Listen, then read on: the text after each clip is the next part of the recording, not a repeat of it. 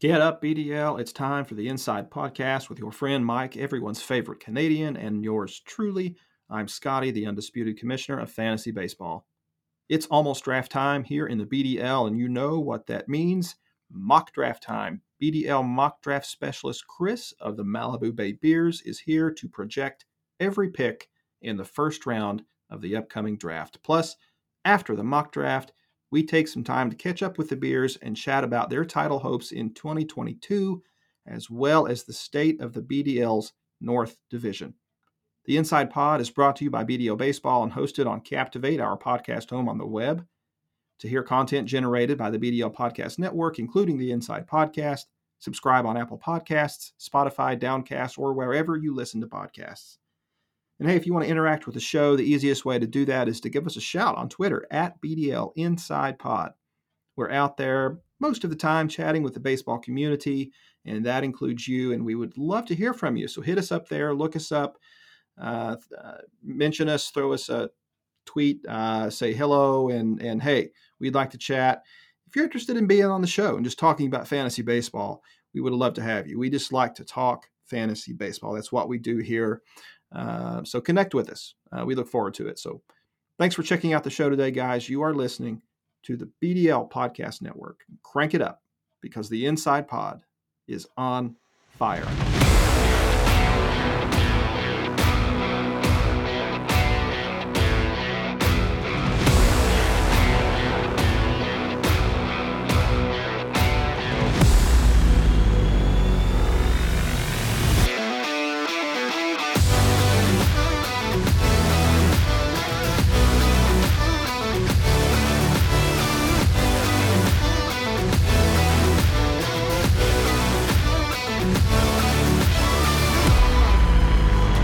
Hey there, all you fantasy baseball maniacs, especially those who call the Black Diamond League home.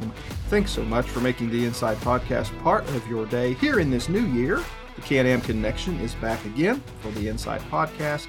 Mike, my friend, Happy New Year, sir.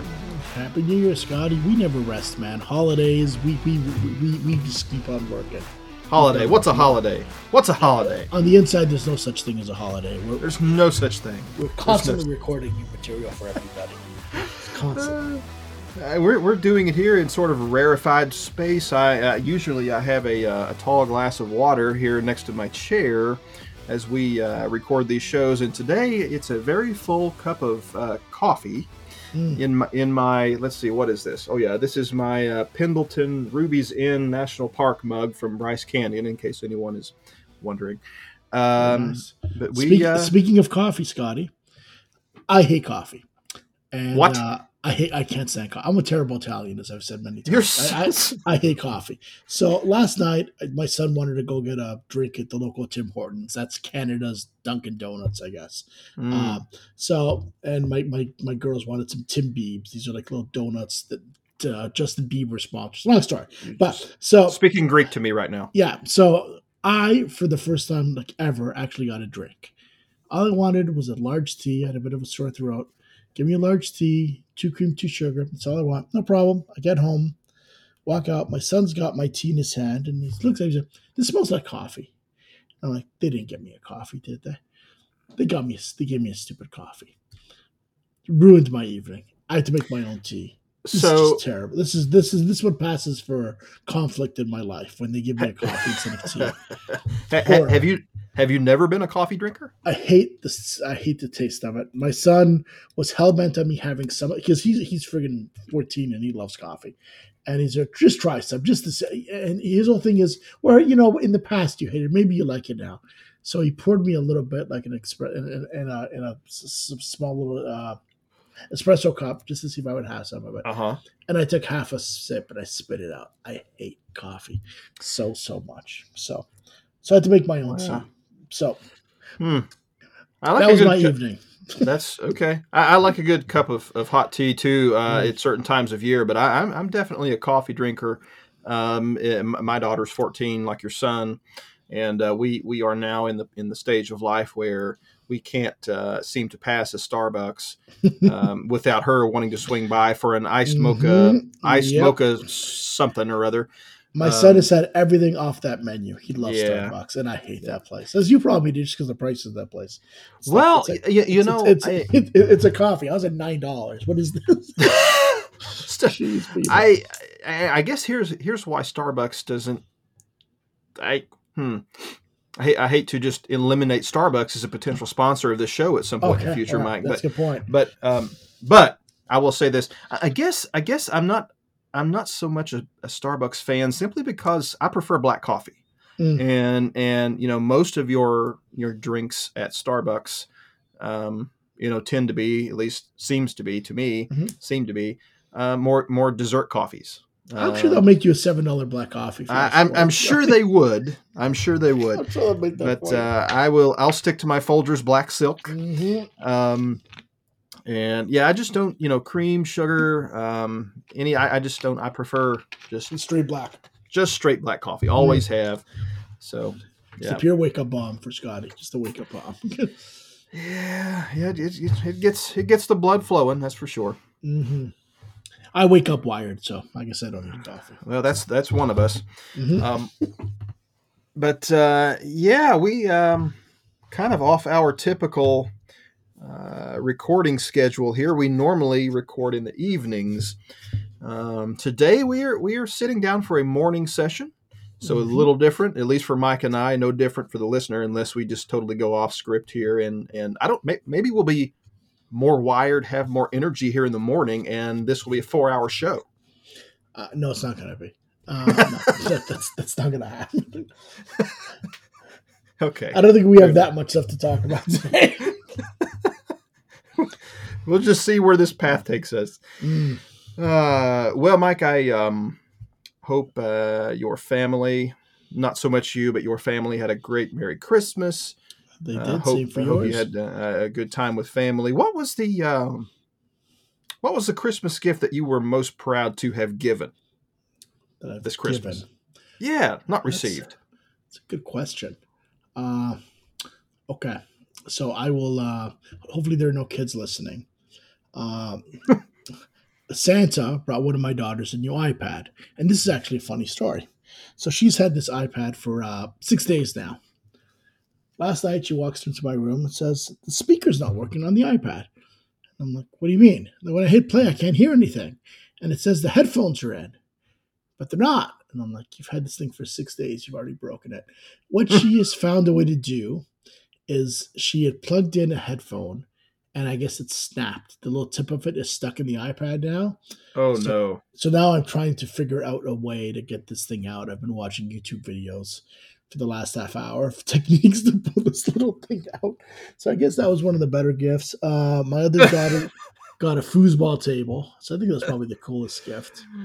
Uh, So your your your daughters have very little in common, apparently. Uh, one is a princess, one is a tomboy.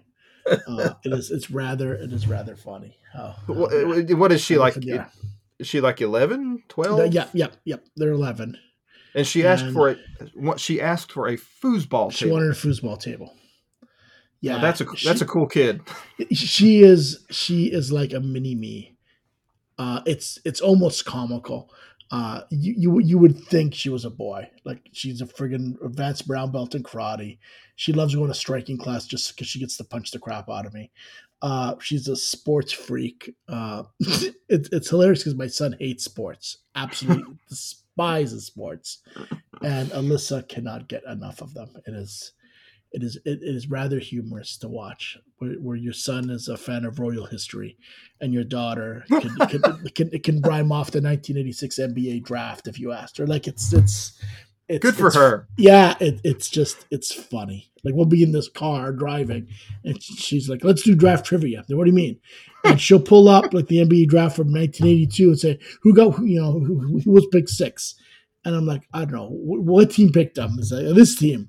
Uh, what position? Okay, it's this guy. All right, and basically going through every pick in the draft. It's like, oh my god, this is this is hilarious. And this would be me if I was born in 2010. So it's That's that's amazing.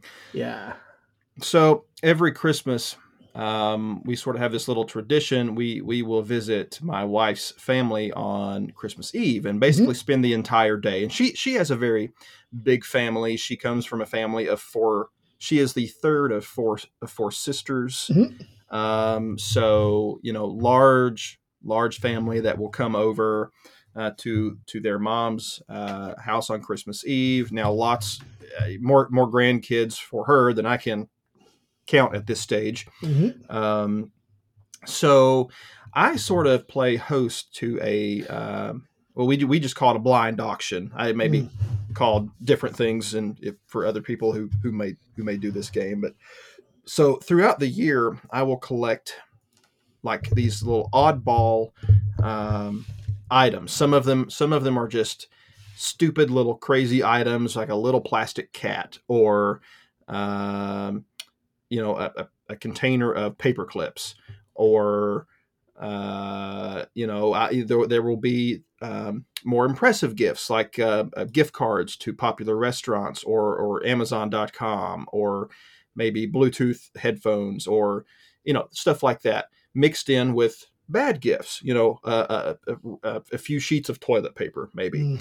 and, and all of these items will be in brown lunch bags that you know are sealed and you cannot tell what's in them and and you are the the uh, auction participants are given uh, you know um, an, an amount of, of fictional of you know of money play money Yep. uh, to use to, to bid with and so they will bid on these items on these bags um, and, and have no idea what's in them.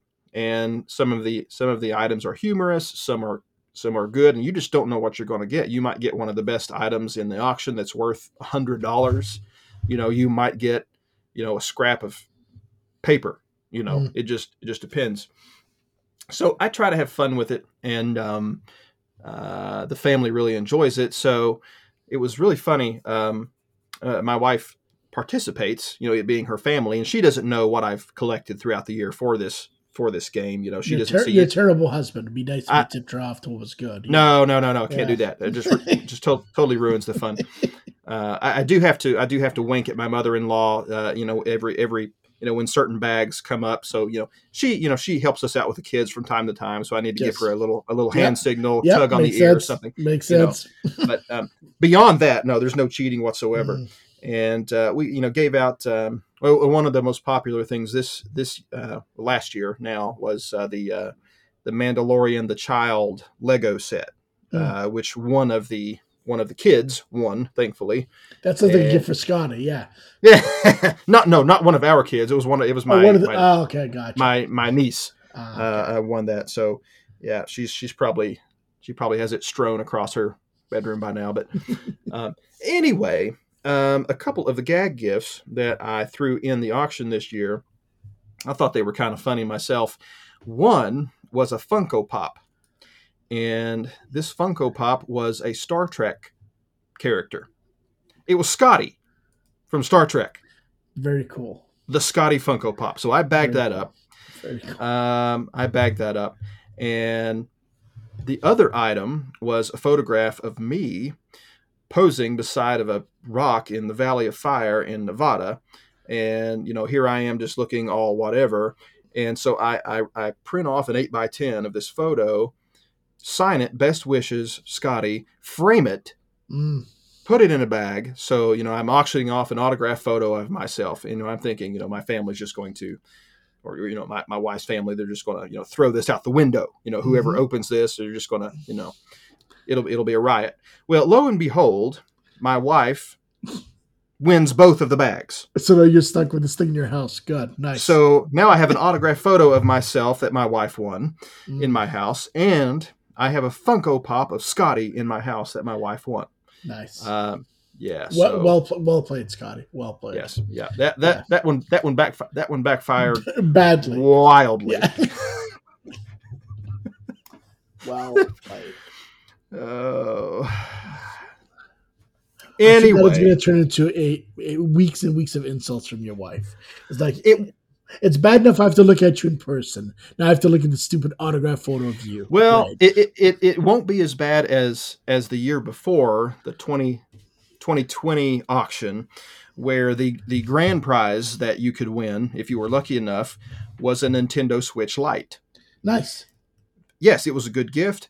The none of the children in the family at that time had a Nintendo Switch, so I thought this will be perfect. Perfect. Someone, so one of the kids will win this, or one of the adults will win this, and, And and give it to regift it to one of the kids. It'll be Yep. perfect. Well, Yep. my my child, my daughter, was the only was the only child there who current who at the time already had a Nintendo Switch because we like Nintendo Yep. products in the house. Yep. Well, guess who won the bag? She did. She did. So now you know what? Now we have two Nintendo Switches. now and, and and the problem is as you said there's so many kids right so if she had one cousin she could have been the greatest cousin ever and traded off that gift but she can't very well do that when there's 20 other kids in that room it's like good good luck picking one everybody yeah. ah Yeah. So yeah. So so now she and, and my wife, they they have fun with those you know together now because they'll they'll get on. One will get on the light. One will get on the on the regular uh, switch, and they'll play Fortnite or Mm-hmm. Oh, Among cool. Us or something together here in the house. yeah So it, it, it, it turned out, but yeah, my, my daughter did not bid well this year. I was hoping she would at least come away with one of the gift cards to like Texas Roadhouse or something, Yep. but Mm-hmm. Yep. nope, nothing, not a, no good. at some point you can realize it's a bad idea right like at some point you're gonna say hey Yeah. it's all right it's kind of cool though we Yeah, played that's- wh- wh- what's the game called white elephant i think my sister-in-law Basically the same thing. tradition. Yeah. Yeah. same sort of thing. Yeah. So uh, yeah, I think we started that a couple years ago. For the longest time, I didn't understand what this game even was. I'd heard people talked about it. It's like, okay, we'll try it, and it's it's kind of cool. You know, it's you get to piss people off for Christmas, and that's kind of Italian tradition. So it's kind of it's, it's, it's kind of cool. All right, Michael, let's move on. Um, certainly have some BDL Newswire news to cover Mhm. on this pod. Um, The Gens did it again. I, I, I'm pausing to think here. I'm this possibly the biggest trade of the offseason so far. Not necessarily in terms of the number of major league pieces involved, but when you look at the dynasty assets involved, dynasty baseball assets, and and clearly the main attraction in this Mhm. package, Bo Bichette, Mhm. um, one of, I mean, what would you say? One of probably the Top certainly 10? a- a Top, top- ten, oh, certainly. oh, I, I mean, I, I would have said probably top five or six. Oh, yeah, Dynasty maybe. Yeah, maybe. right now- when I right say top ten, I mean fantasy. somewhere between one and ten. Sure. Yeah. Sure, Yeah, yeah, of yeah. course, yeah, Undeniably in the top ten. Un- undeniably. So one one of the biggest fantasy assets in dynasty leagues um, today was traded. The Generals trading Bo to your division rival, the Boston Yeah, Double. Downs. Thanks, man. Yeah. Yeah, you you are welcome. You are welcome. It was a large package, um, kind of a lot to unpack here. The double downs, just to recap, the double downs get uh, Bichette, Alex Verdugo, Cal Raleigh, a, a catching prospect. The Generals uh, get Triston Casas, uh, Gunnar Henderson, Jarren Duran, two first round picks, one second round pick. One of those first round picks comes in the 2022 draft, and the other first round pick in the 2023 draft next year. So um, we'll just start here. Your your instant take. Thanks. Yeah, thanks as well. it's no, um, yeah, it, it was it was good value. Uh, I I had no issue with the trade from the Generals' perspective. Uh, that team is just gonna be over the top horrible this year. Now there's almost nothing left on that team, but uh, but it's it's a trade uh, that makes sense. I think you're trading Bichette at his peak value. Uh, I don't think he's going to be any better than the fifth best player in Dynasty ever again in his life. Uh, he might be coming off a career year. Like he might do this another 12 times. But uh, I think what you saw last year is is peak Bo Bichette. So I have I have no hmm. issue with the trade. It's always interesting when you see a team trade the best prospects from the team they cheer for. And that's what happened with Kevin this time. Like he traded the Red Sox mm-hmm. with top two prospects, right?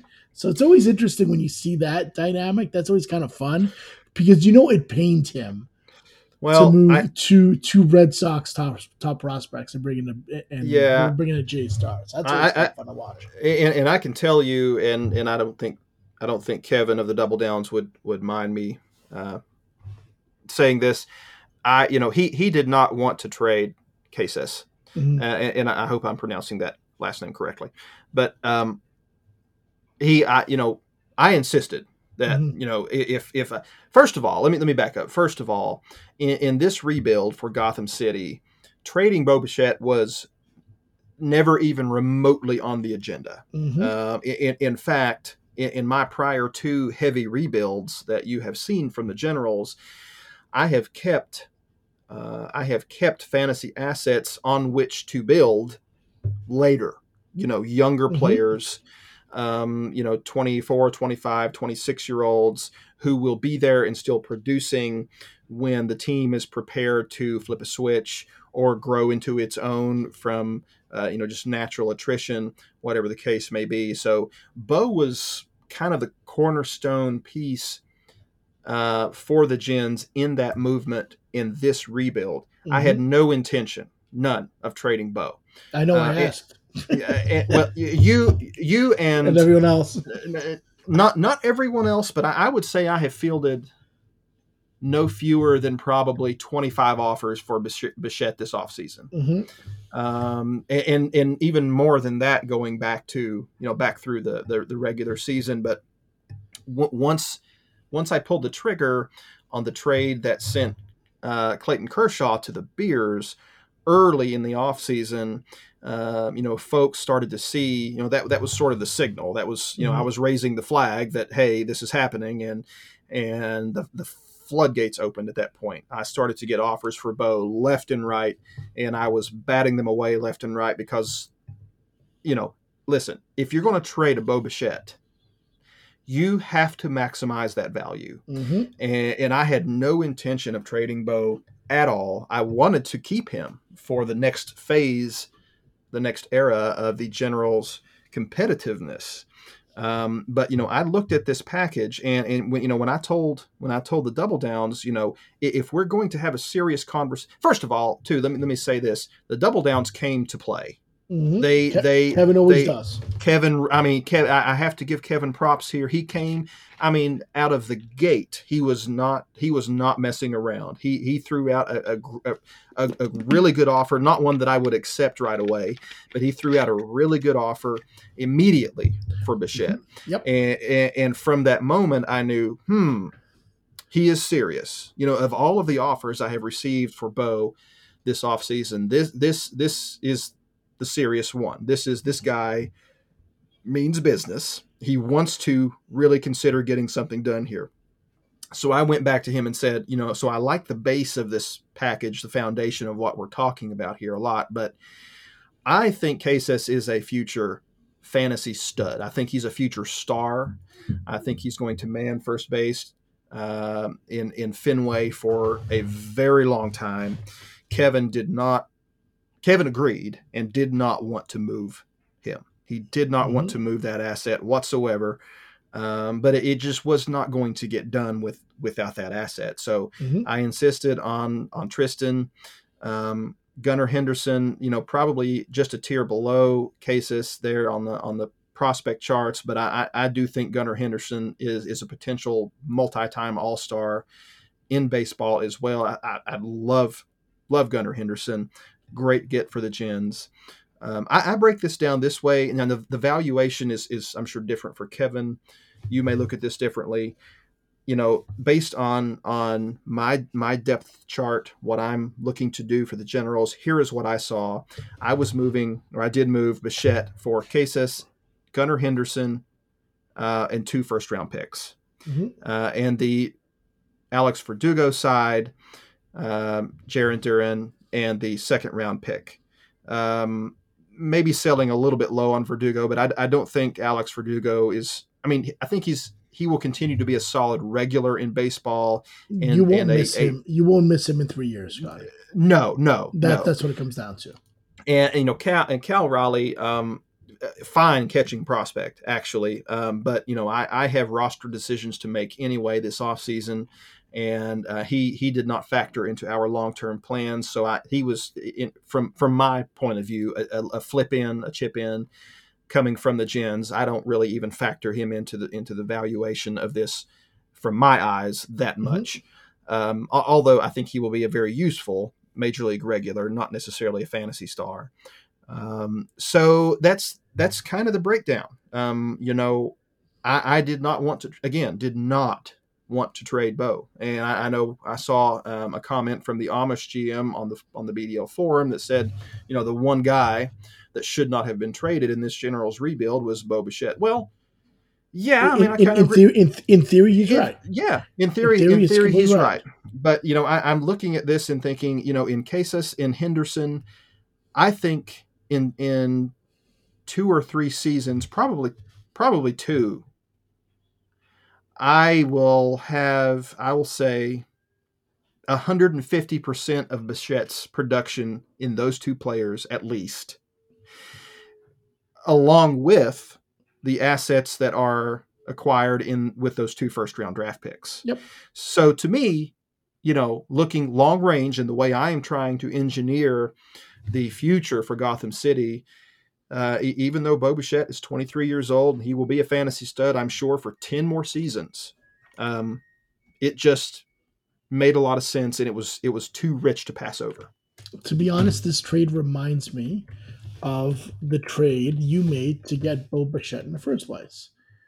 You Similar. Got Bo, you got Bo Bichette from me uh, in the Trea Turner trade, and I can't remember who else was in there, but the sentiment is kind of the same. You are trading away a star shortstop in Trea in Trea Turner, and you are getting back a future star.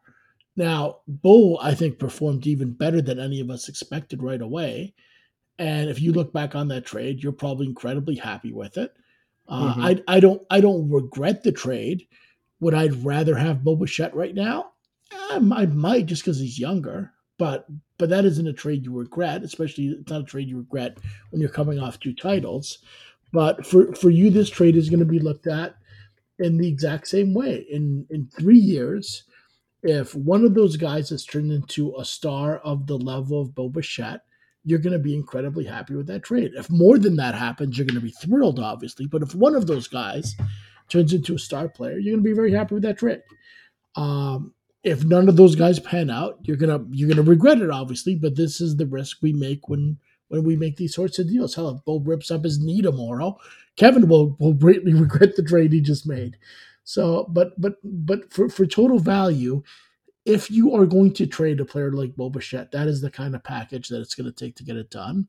And Kevin, as is normally the case, when he's interested in a guy, he he comes to play with his offers. He, he doesn't screw around trying to lowball, trying to get a guy. He he pays full price in order to get the player that he wants, and he did it again with this trade.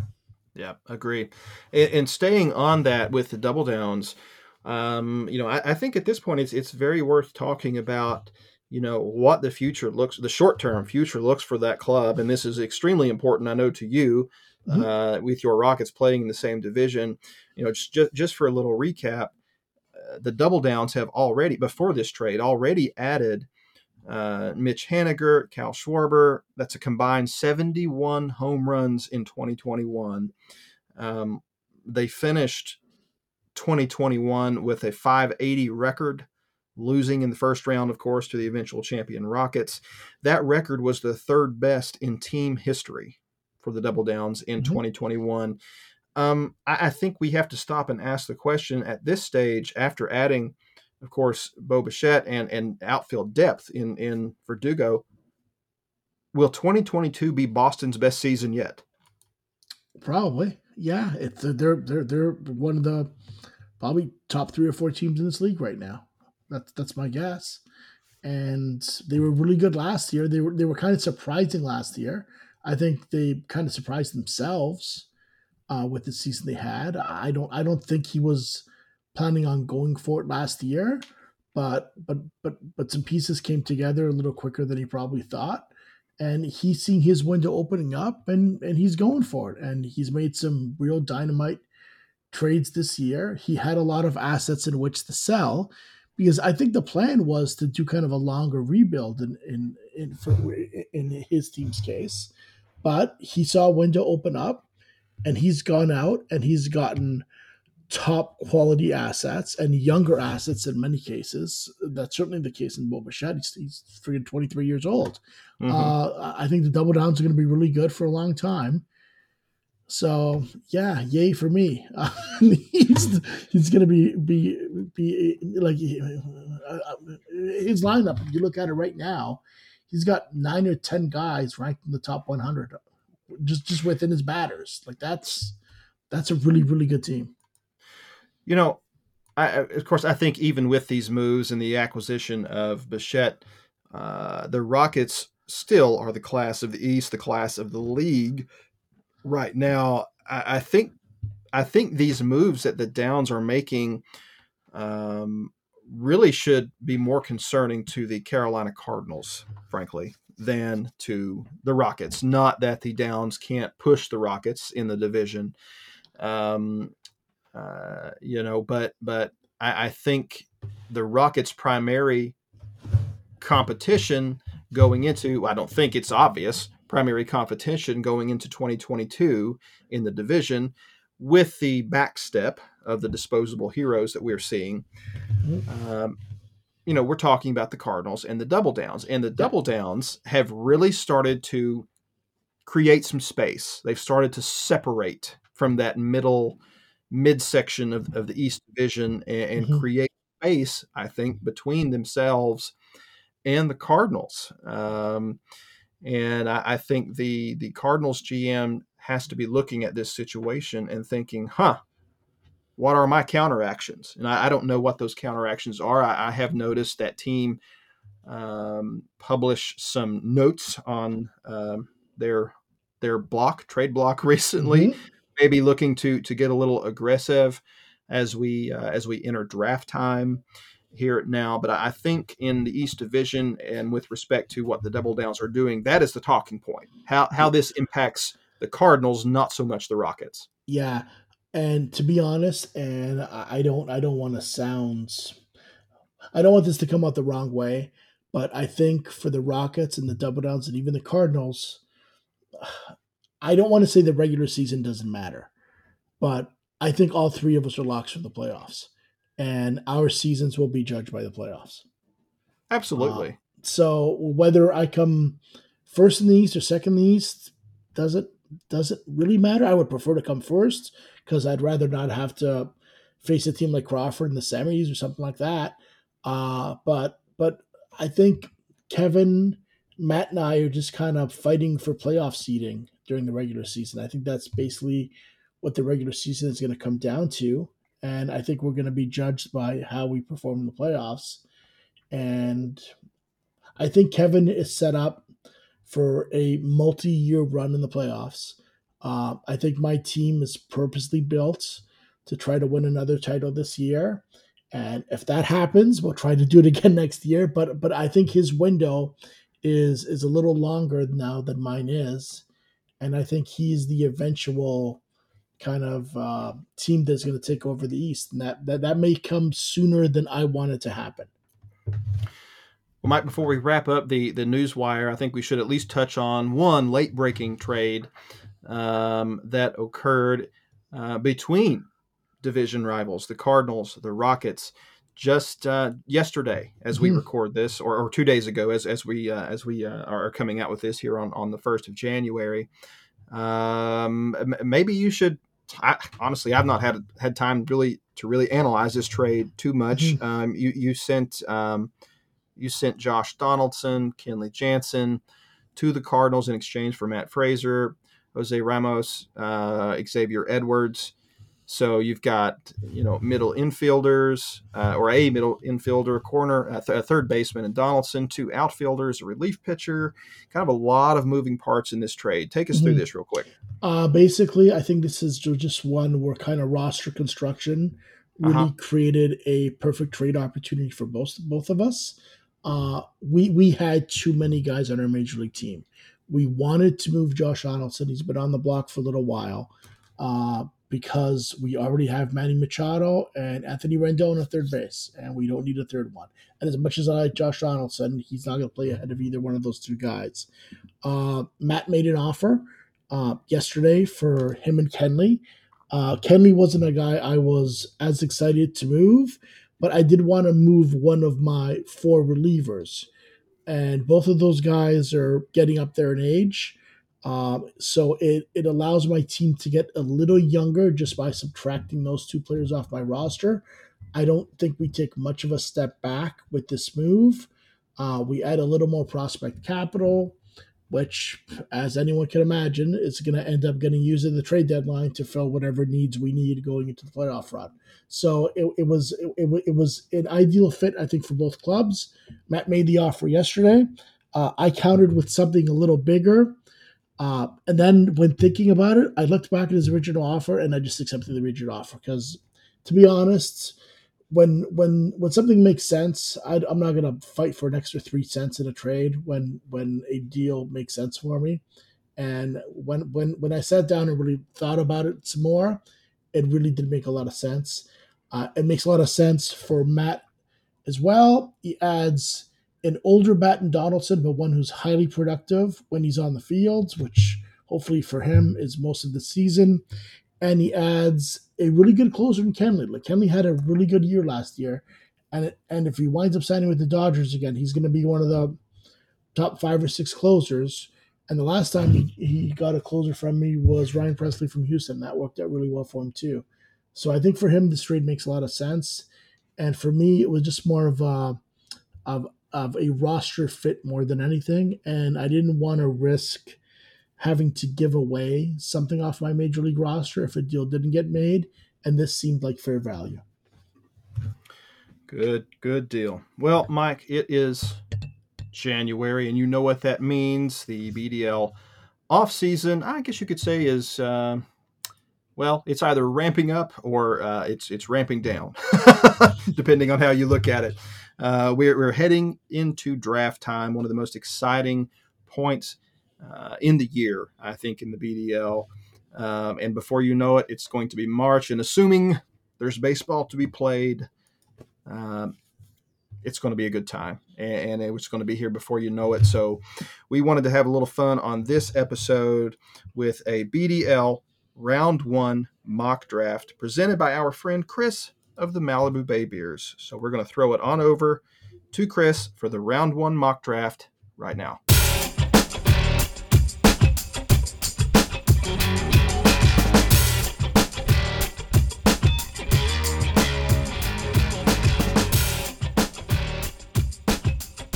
Okay, guys, we are happy to welcome BDL mock draft specialist, author of the long running minorly important blog series, our friend Chris of the Malibu Bay Beers. Chris, how are you doing, brother?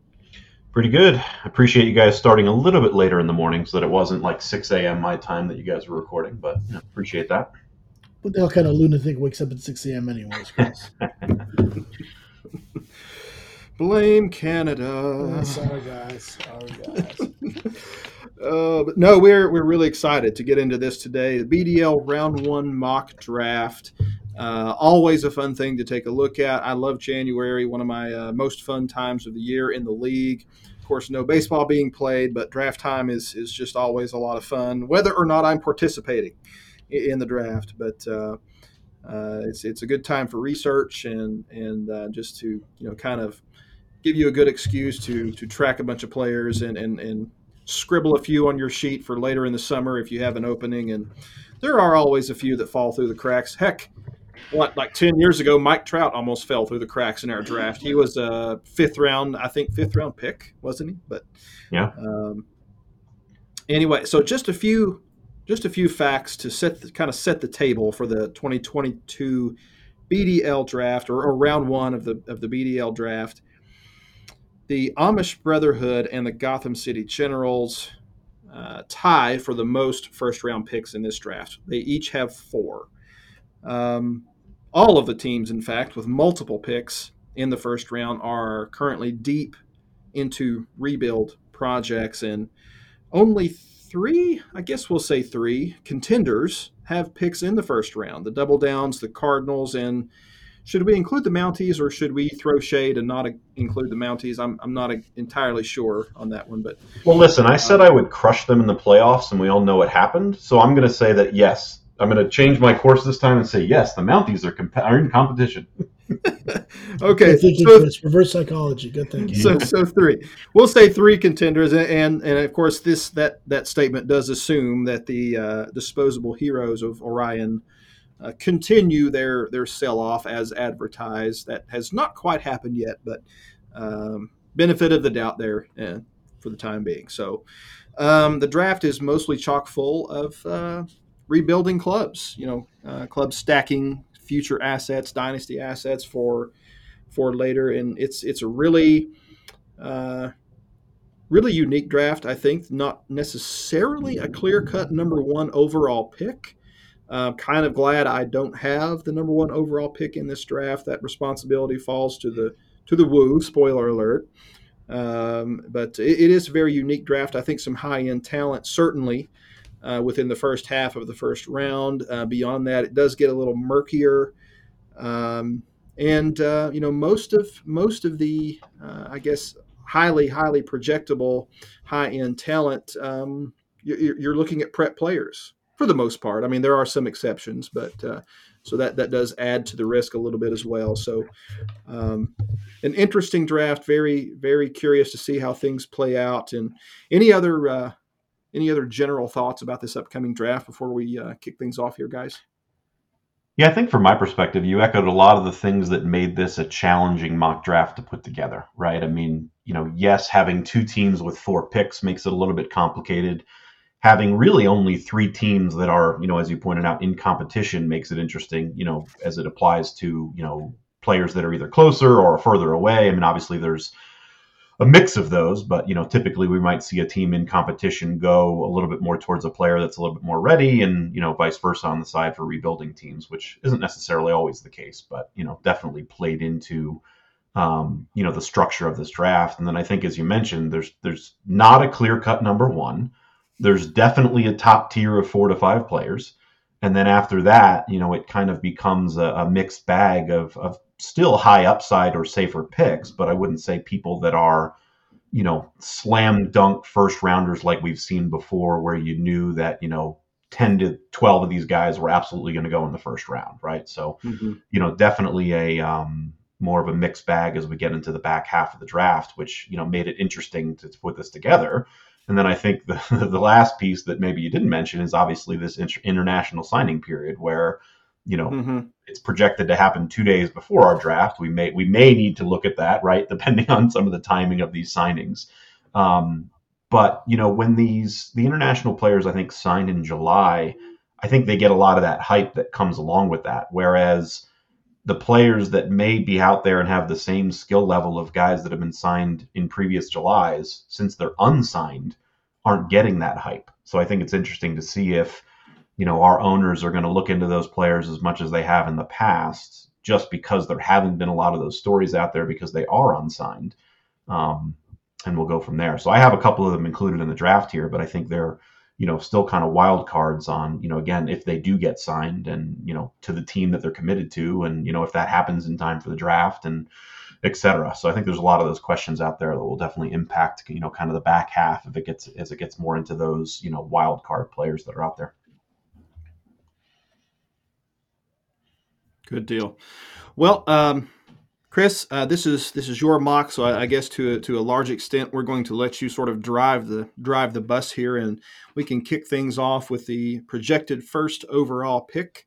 If we're ready to do that, that belongs to the Wrigleyville Woo, one of two picks they have in this in this uh, first round.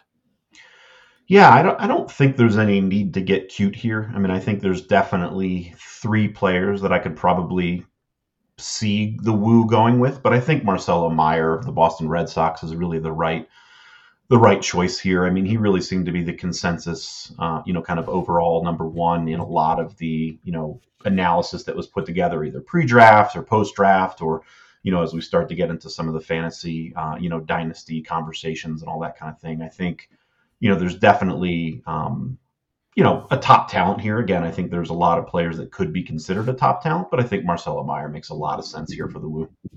Hold the phone. I thought Henry Davis was the de facto number one choice in this draft.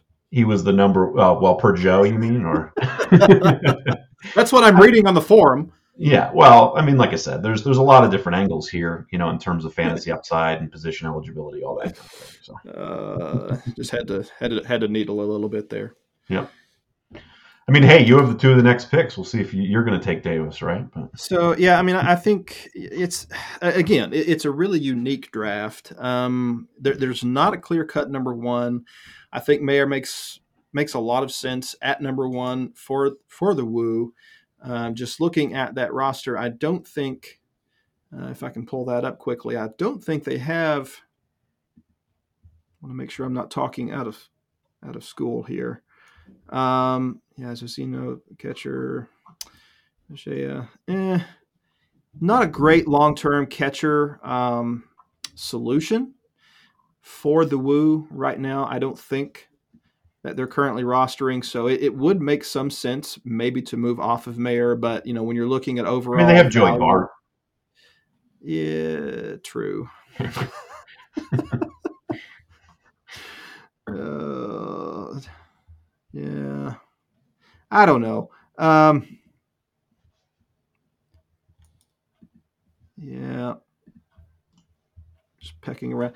Yeah, it's it's interesting. Um, I, I, mean, I think you just you can't go wrong with Mayer. There there are you know I think you again you can argue two or three different players here at number one. It's a little bit situational with with uh, Wrigleyville and, and what they're trying to engineer with a rebuild.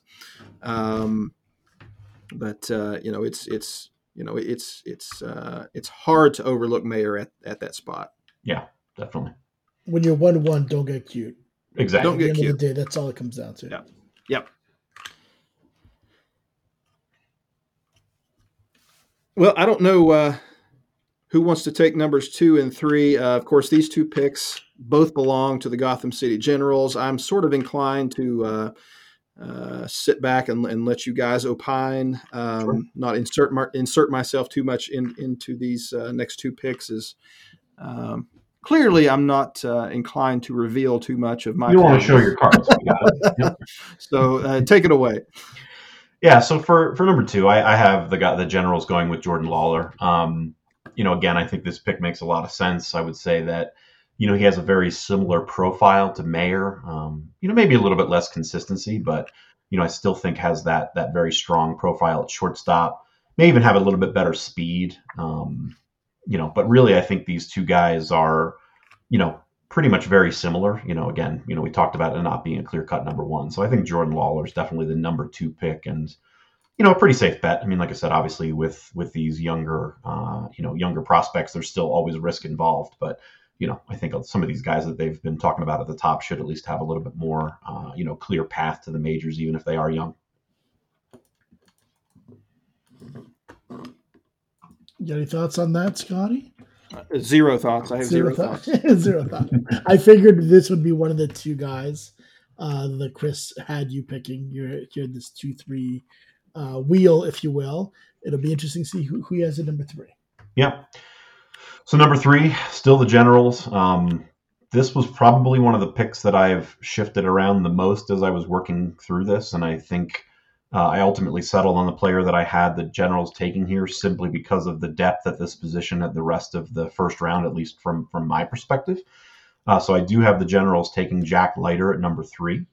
Um, you know, listen, there's definitely some premium talent still on the board at you know that shortstop position. Um, you know, obviously they just kind of addressed that through Lawlar.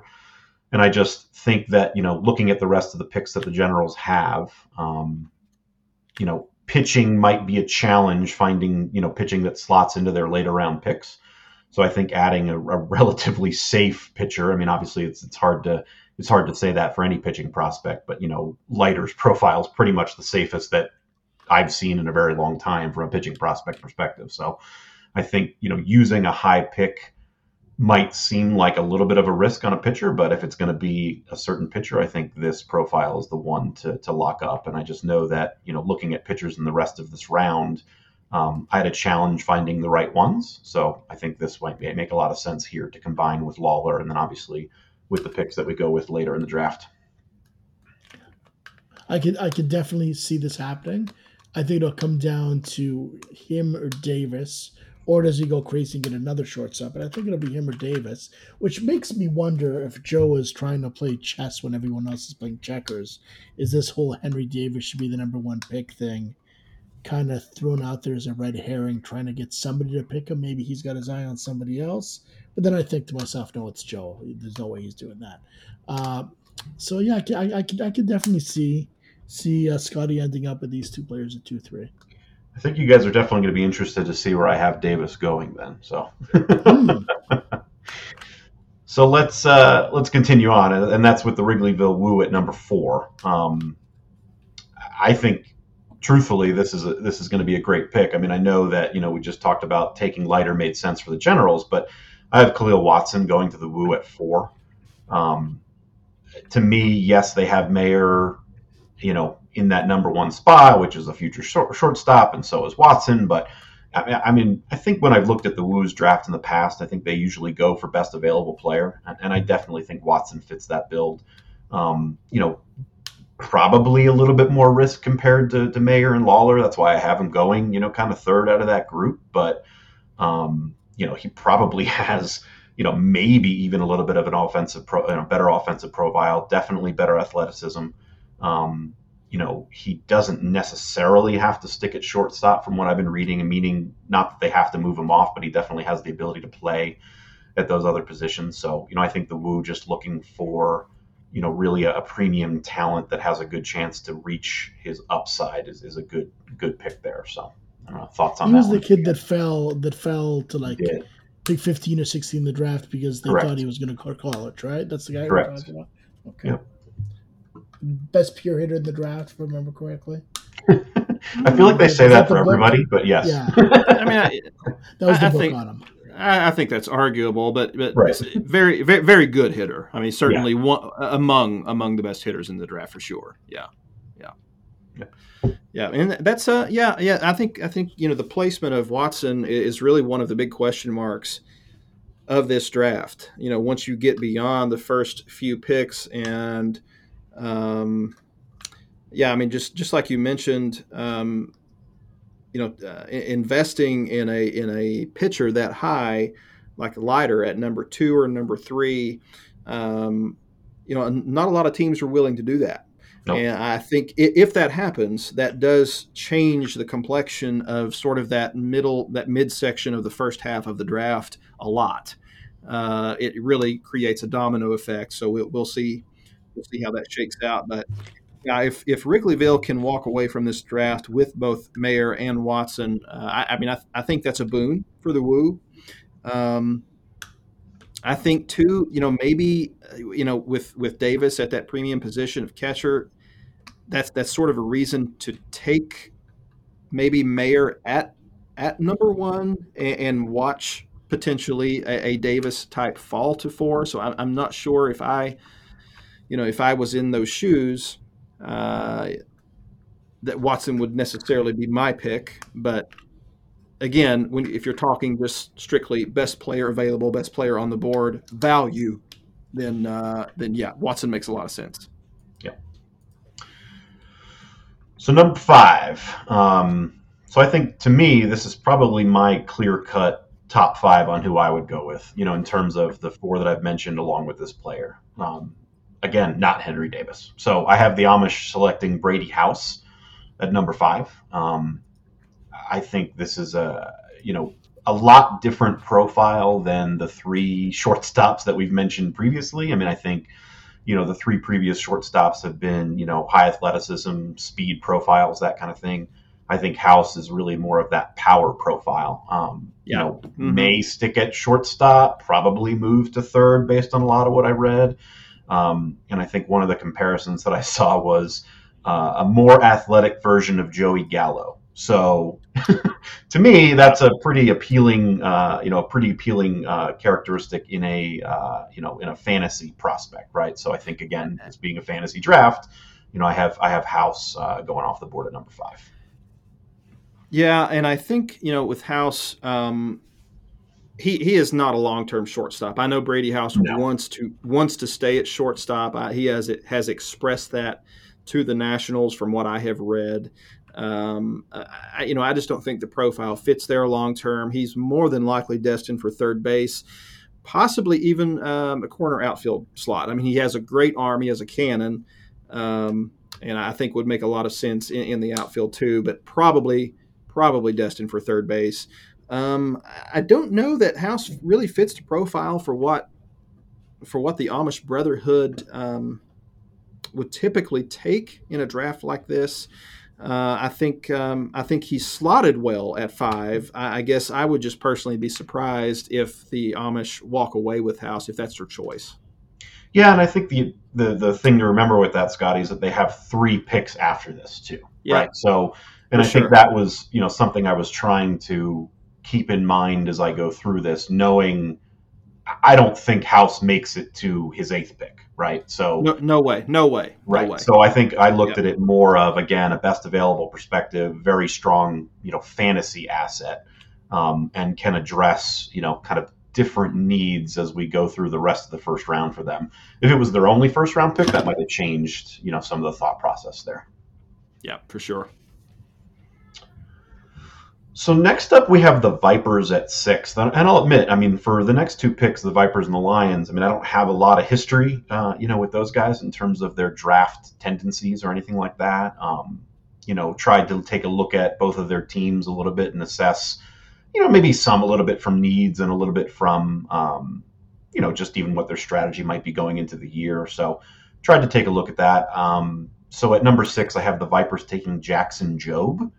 Um, mm-hmm. You know, again, to me, this is where the tier kind of falls off a bit. Not that I don't like Jobe, but I think to me, as I said, I think I had a clear uh, one through five that I would have wanted had I been selecting in that range.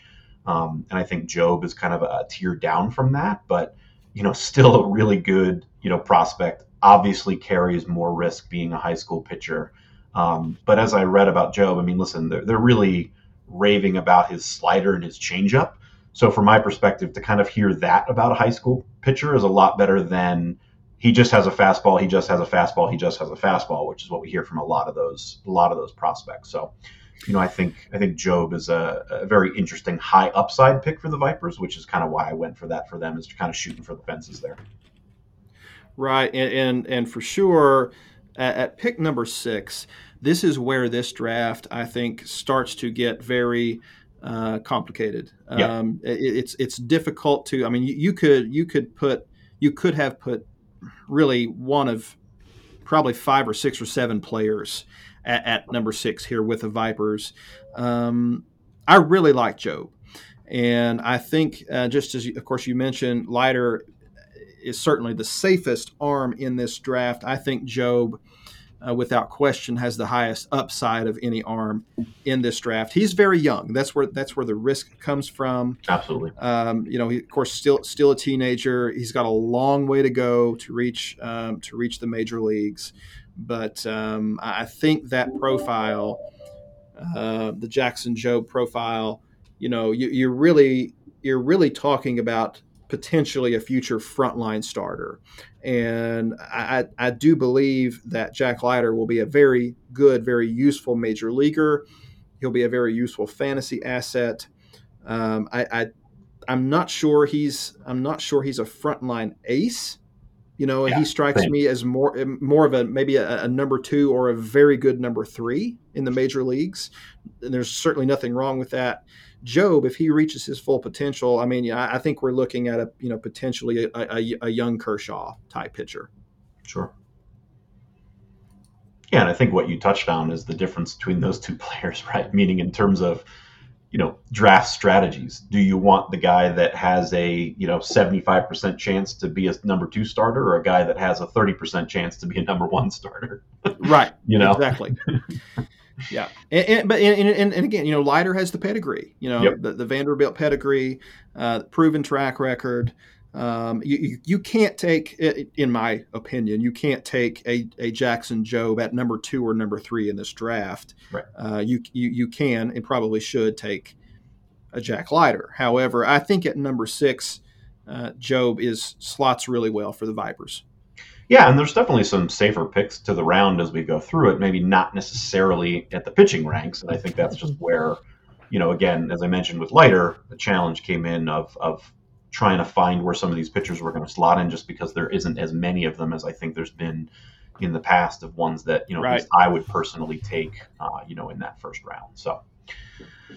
So similarly with number seven, the Graysview Lions again don't have as much of a, a kind of a draft history with them. Um, and there's definitely some safer picks on the board here. But I actually, and this is one of the, the picks I was just kind of tweaking around with as we uh, were getting started here. I have them taking Benny Montgomery from the Rockies. Mm. Um, again, another high upside pick, and there's definitely some safer outfielders out there, as we'll see in these next couple of picks. Um, but I mean, to me, good speed, raw power, good defender, you know, I've really heard a lot of good things about him and will be playing in Coors Field. So I think, yep. you know, a lot of those things combined together, I think gives him a very high fantasy upside. Again, similar to what I mentioned with Jobe, you know, there's definitely risk in that profile. Um, but I think he has a much higher ceiling than a lot of the other outfield prospects that I do have the rest of this round. So, you know, again, really depends sure. on whether Graysview is going to go high upside, high risk, or you know, more of a, a known quantity. But um, if they do are looking for upside, I think Montgomery is a good choice at number seven. Without question, if Montgomery did happen to fall to to to later in, in round one, which I do think is possible for a variety of reasons, mm-hmm. uh, the team the team that grabs them later, uh, I mean, you're, you're talking about uh, you know stubbing their toe on a on a on a piece of gold that that late late in round one. You you mentioned you know good speed. Um, mo- most sources uh, rate Montgomery's speed, raw speed, at between seventy and eighty on the on the eighty scale. Mm-hmm. So um, that's you know, good. And, and, uh, a little bit, you know, almost elite. as fast as me, Scotty. Almost. uh, you know, I, Montgomery can grow into um, into just a, an incredible fantasy asset in a few years. Again, we're talking about you know a, you know high school level players uh, or not anymore, but still a teenager, has a long way to go, long road to go to get to the major leagues. But um, the the ceiling for Montgomery is much higher um, than than most players in this draft for sure. Yep. And he's certainly in the right park. Like pitchers drafted by the Rockies typically get knocked down our board quite a bit, and it, it would only make sense that the opposite would be true for Harris. Yep. So the pick you've all been waiting for at number eight uh, I do have the, the, brotherhood going with Henry Davis. Um, you know, I think at least for me, one of the reasons that I've seen him slip, at least in my mind, a couple of these picks, is because I think a lot of these teams, even you could argue all of these teams, really have had, you know, or have a, you know, a solution at catcher in terms of a long-term, you know, high-level prospect. Obviously, right. the, the Brotherhood have that as well in Francisco, San Francisco Alvarez, but you know, I think there's kind of a point where you know having another catcher doesn't necessarily prohibit you from drafting Henry Davis, given you know the profile that's out there and you know really the investment that's been made in him. Um, you know, again, I think there's great defensive skills, great, great, um, you know, makeup as terms of a catcher. I, I, think you know he can probably stick at catcher, and you know I think he has a higher offensive profile than most catchers. I just think that's that's a little bit of a knock sometimes too, because it may mean that he doesn't have necessarily as high of an upside as um, you know some other position players that are still left on the board here. But you know, I he I don't see him necessarily maybe falling this far. I mean, I think to the point that I've just made, I've kind of you know had two higher you know higher upside players go at six and seven, but wouldn't shock me to see Davis go with either of those picks. Um, and I think it'll be interesting to see a if he makes it to eight, and and if Joe does take him at eight, or if he falls further, just given you know kind of some of the history of most of the catchers you know that that kind of are available in the first round of our BDL draft. We've really only seen the elite elite go you know really towards the hot towards the top. So you know having him at eight seemed kind of kind of seemed like a punt, meaning I have him right in the middle in terms of not in the top, not in the bottom. So that's kind of was part of my my methodology here.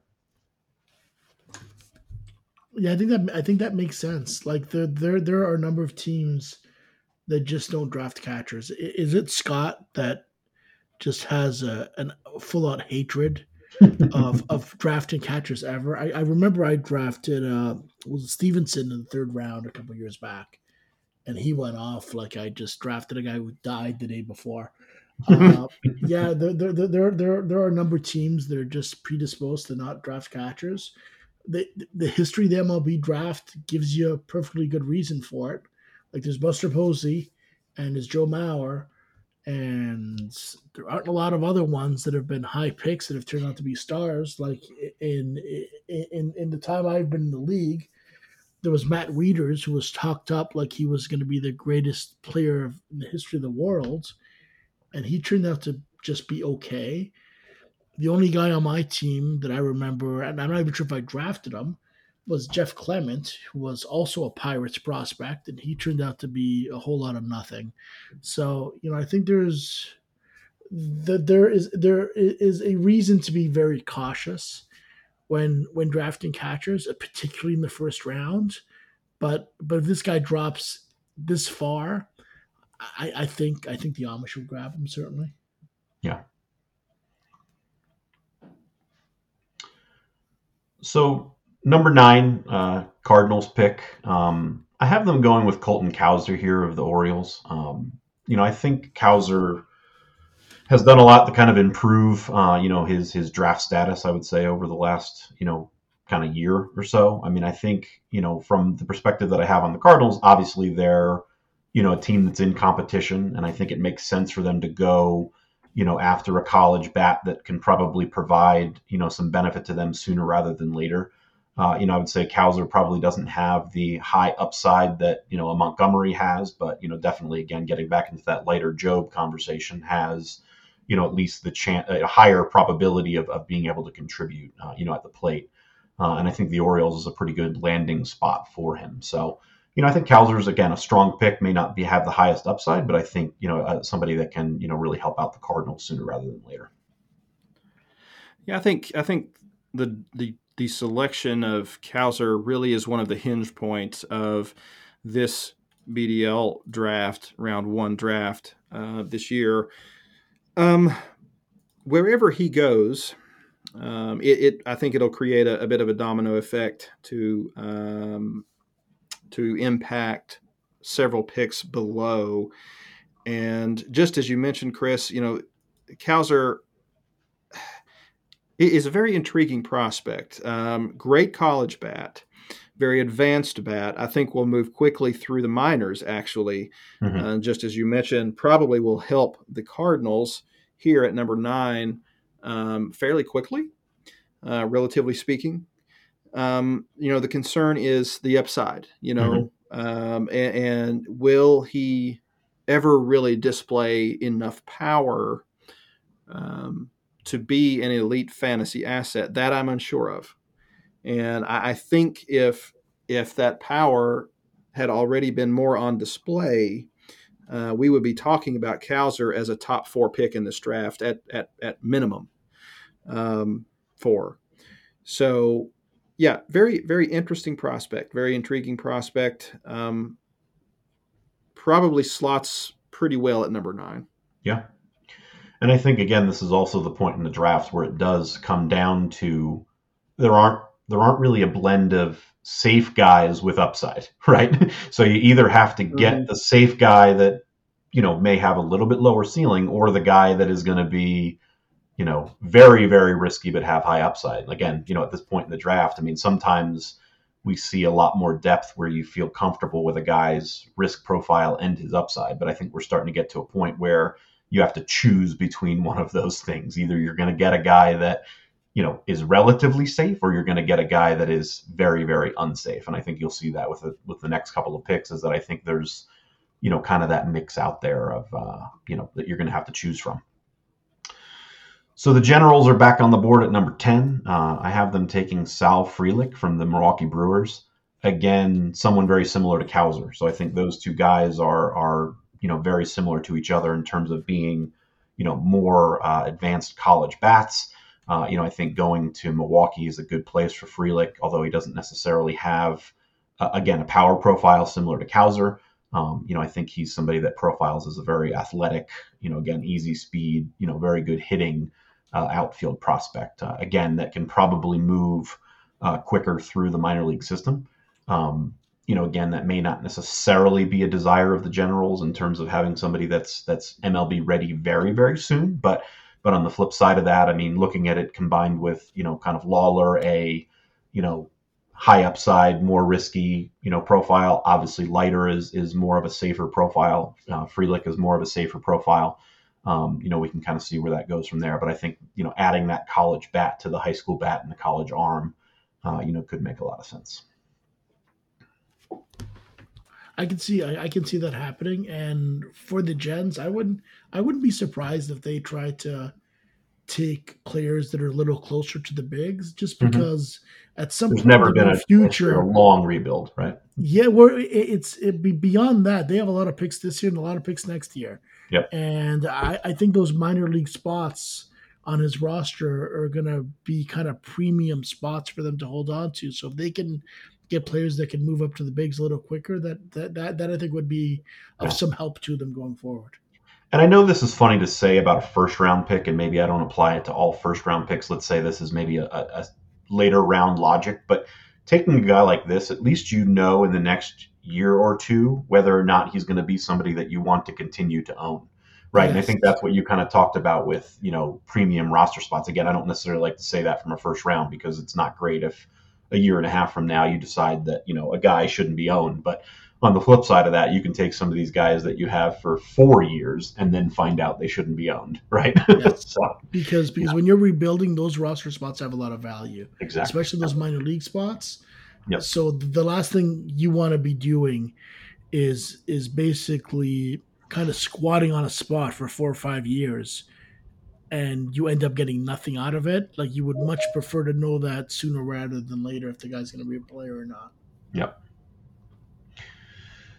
So the next pick is the Mounties, and again, another team that I don't necessarily have a long track record of understanding draft tendencies. Um, I'm actually going to have them kind of dip their toe into the international pool for the first time in this draft. So I, I have them selecting Roderick Arias. Um, you know, again, a shortstop, unsigned as of now, potentially, you know, committed to the Yankees.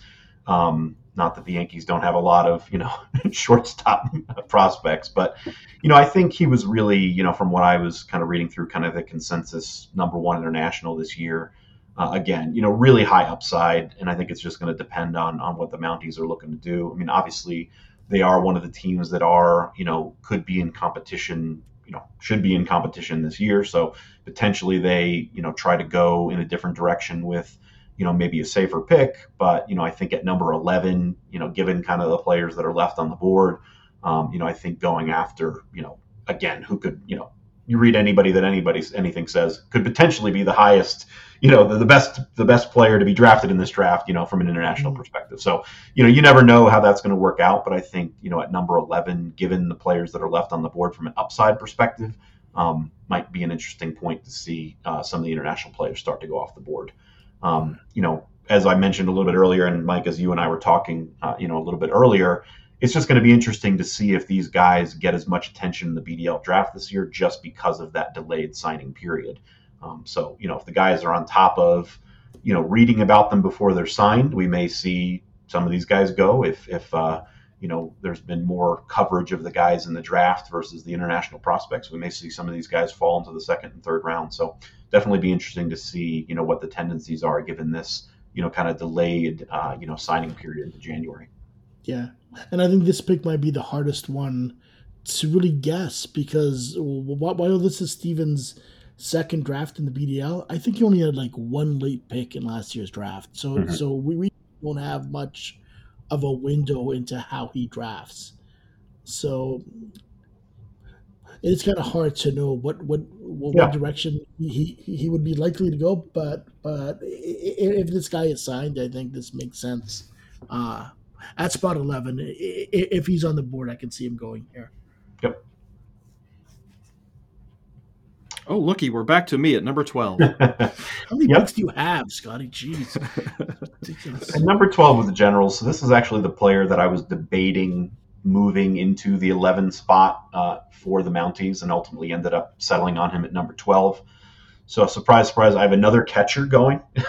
so I have the general selecting Harry Ford here, and you know I think this is a very interesting pick. Um, you know I think unlike Davis, I don't know that there's necessarily the future at the at the catcher position for Ford. I think the Mariners are absolutely going to give him a chance to to stick there. But I think if anything, um, you know, Ford, from what I've been you know kind of researching, has the ability to really play a lot of different positions. And I think the fact that they feel he has the offensive upside to do that, you know, really speaks to some positive aspects that may be out there, right? I mean, you know, it's not necessarily that you're taking him and saying he has to stick at catcher in order for him to pay off.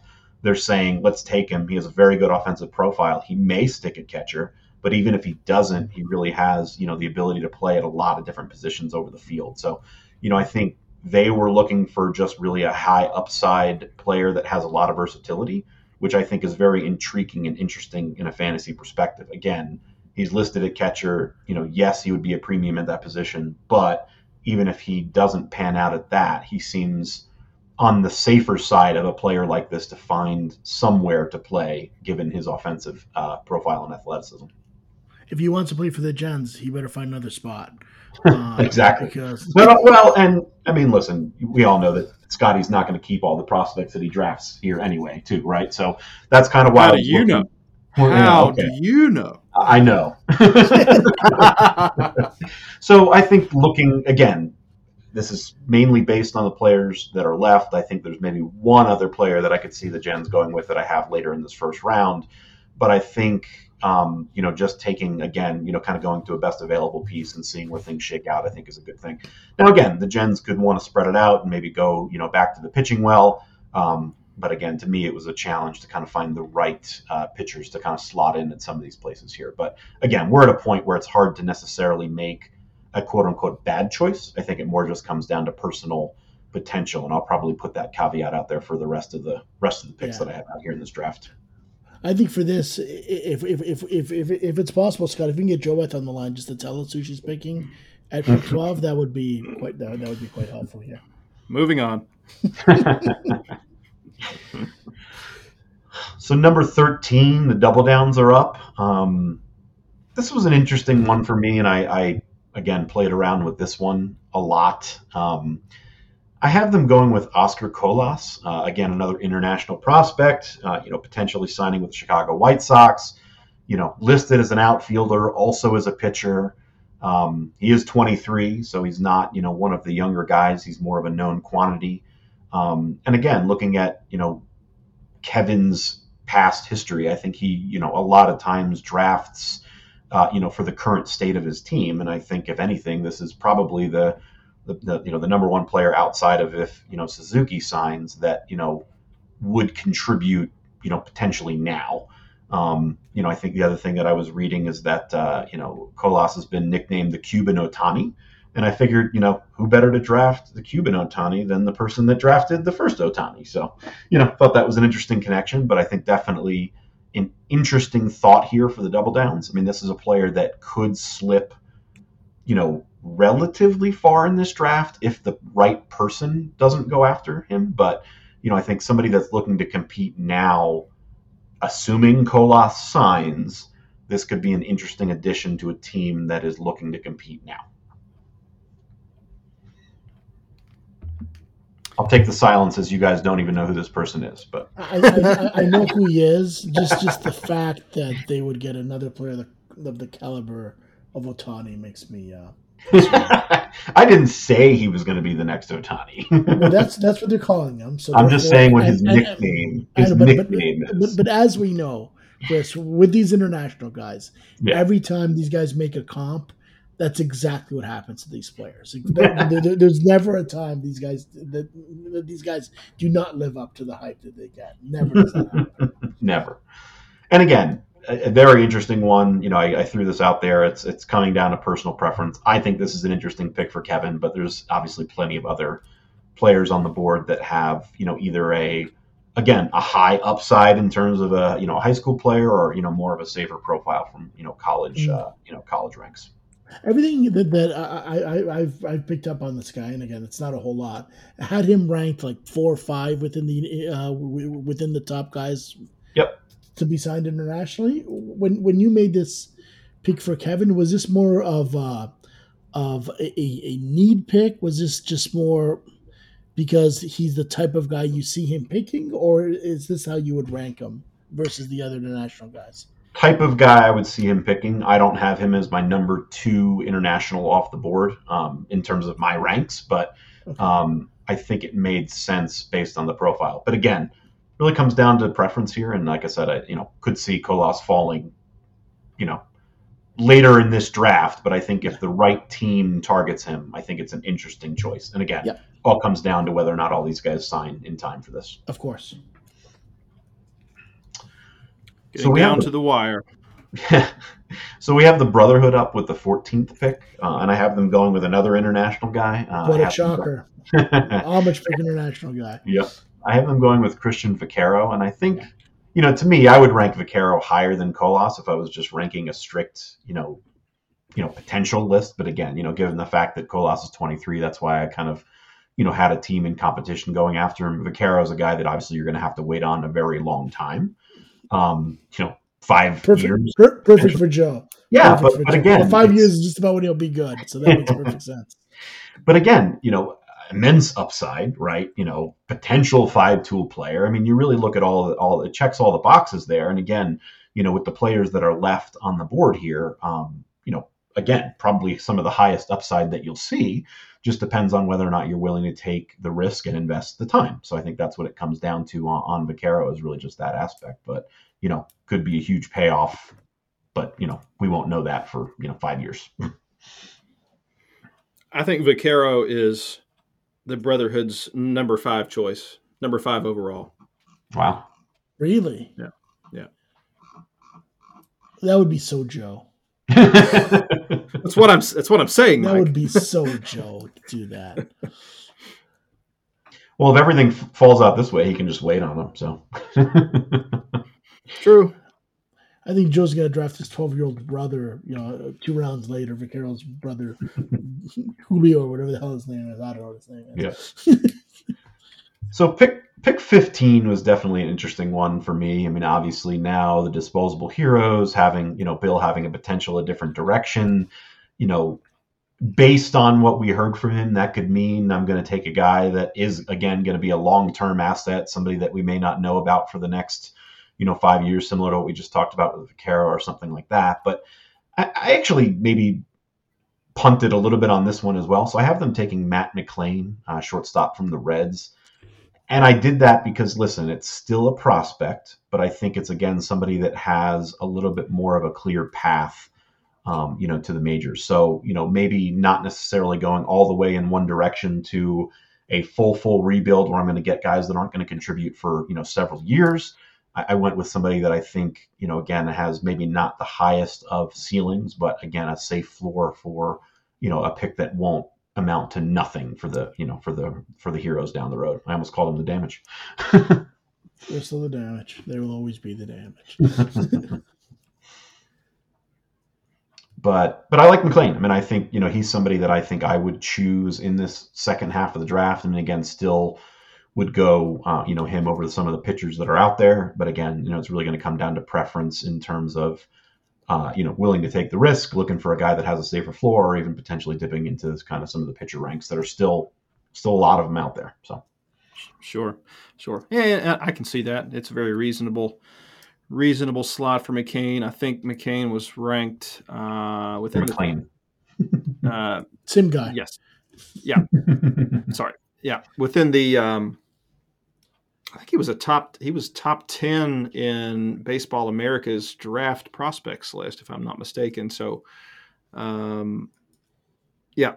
Yeah. So, yeah, and again with Baseball America, I mean not nothing against that publication. That's more of a real life, you know, kind sure, of, sure. kind of ranking and I think you know still kind of combining that with with the fantasy side. I mean, I think Oh know, yeah. still a, still a valid a valid pick, but I think that's why I had him slide down a little bit more, just mainly because it is that you know defensive profile that I think was was building him up. But um, that's kind of why I, I mentioned you know it's still a safer pick, a clear path to the majors, can play a Agreed. lot of different positions, all that kind of stuff. So you know, and still has still has upside, still has pop, but um, you know definitely a pick that again, you know, may not be the best player to come out of this draft, but again has a higher probability of, you know, maybe out of the last five picks or so to you know contributing um, contributing in the majors.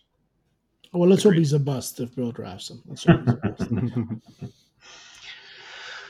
and then to round it out, we have the last pick from the Brotherhood. Um, again, you know, I, I, really could have seen a lot of different names going here. Uh, you know, based on some of the feedback that I got in those you know polls that I put out there, I did try to squeeze another pitcher into the round here. Um, you know, listen, there was quite a few that I could have went after. I mean, you know, Williams from Cleveland, Hoglund, Bednar, uh, you know, all those were names I considered to kind of round out this draft, but I ended up going with uh, Andrew Painter. Um, you know, I don't traditionally love Phillies prospects just because I'm maybe a little bit of a hater on my own team when they draft when they draft players, but you know, the profile for Painter is very interesting. Um, you know, he has very high upside. He really has four legitimate pitches and you know really a large frame. So you know I could see him really turning into one of the best pitchers from this class. Um, definitely safer pitchers out there. You know, again, you know I, I actually view Painter as a similar profile to Jobe.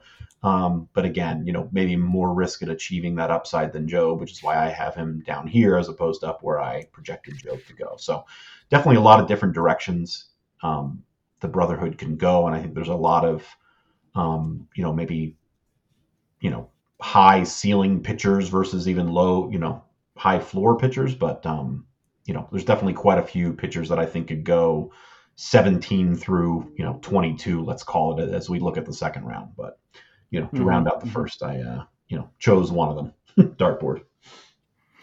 Yeah, very, very telling in this draft. We're projecting what three Am I looking at that right? Three arms. Yep. Among 15, uh, 16 picks. So. And I yeah, squeezed very, the third one in there. very, uh, very position player heavy draft. Um, Definitely. Yeah. I'm more shortstops than pitchers. Yeah. Yeah. Yeah. Yeah. Heavy shortstop class for sure. Uh, for sure.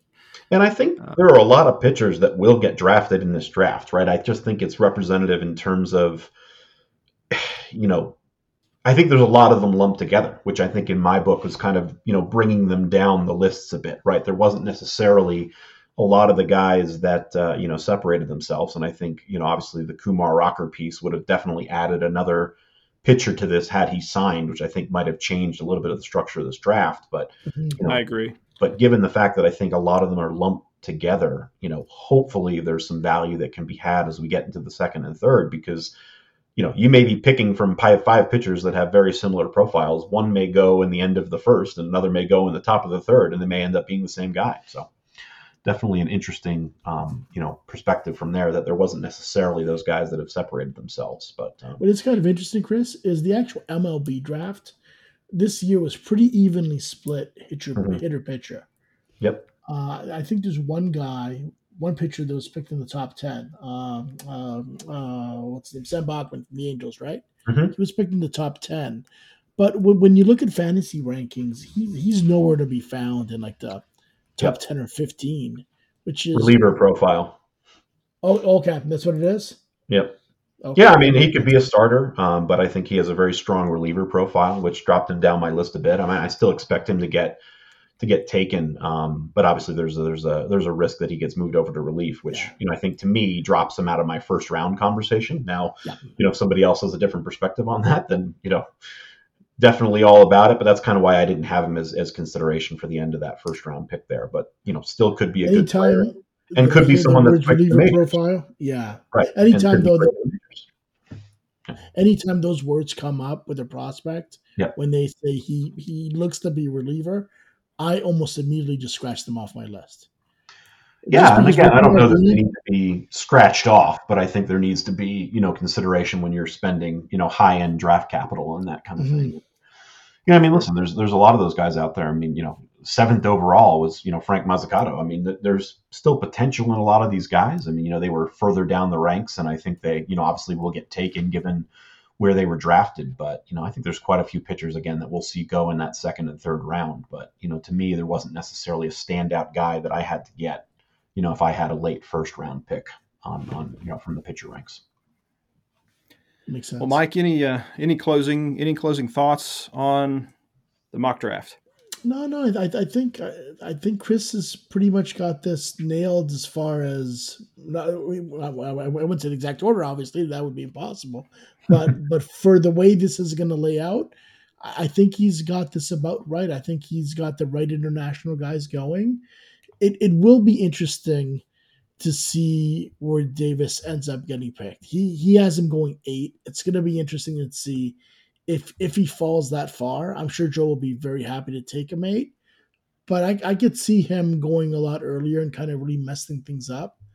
Um, but yeah, I think I think that's one thing to watch, and then I think the other thing to watch is just there there are so few pitchers in this draft.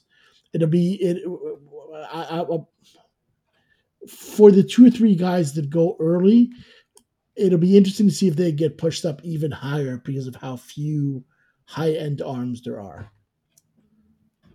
Agreed.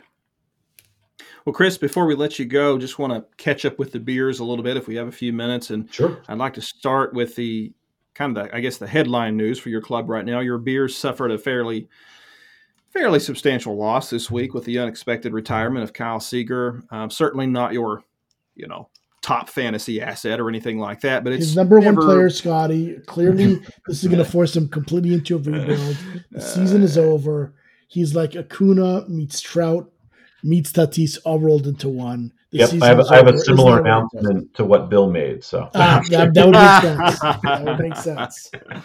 Well, in, in any case, it's it's never ideal to subtract 35 home runs from your roster. So, just your your instant reaction.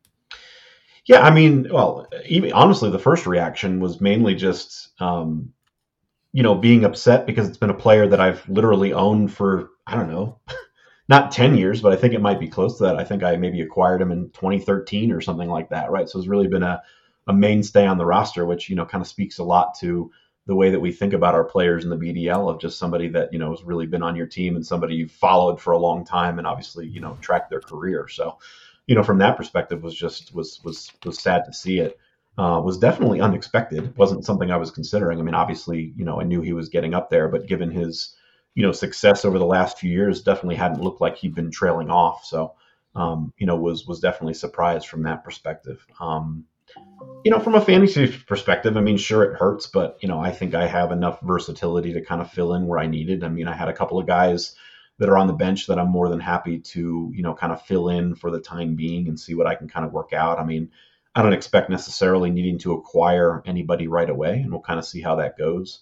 Um, you know, it maybe it would have changed some of my strategy as I've kind of traded away a couple of, you know, maybe bench guys that could have filled in, um, you know, from an offensive perspective and some of the trades I made, you know, at the end of the season. But um, you know, I think we'll just keep operating as is and, you know, kind of plug and play and, you know, necessarily see a hole, but, you know, I'm not too worried that I can't, uh, you know, find the right pieces to fill in there. And we'll, we'll see what crops up, you know, as we get into the season and see how uh, teams start to shake out. Well, Chris, your beers aren't in line for a premium draft choice this year. At least, you know, not yet. Maybe you'll surprise us and buy in here at the last minute or something. I won't. how how are how are you feeling about the upcoming 2022 season for Malibu Bay? Uh, Malibu Bay. Yeah, so I think for two things. So first off, from the draft perspective, I mean, I'm actually kind of glad that I'm not really heavily invested in this draft. I mean, you know, it's not not that I uh, you know don't think that there's good players that will be available, but I'm hoping that we'll see where, you know, kind of the picks that I have in the later rounds, we'll see if there's some value to be had there.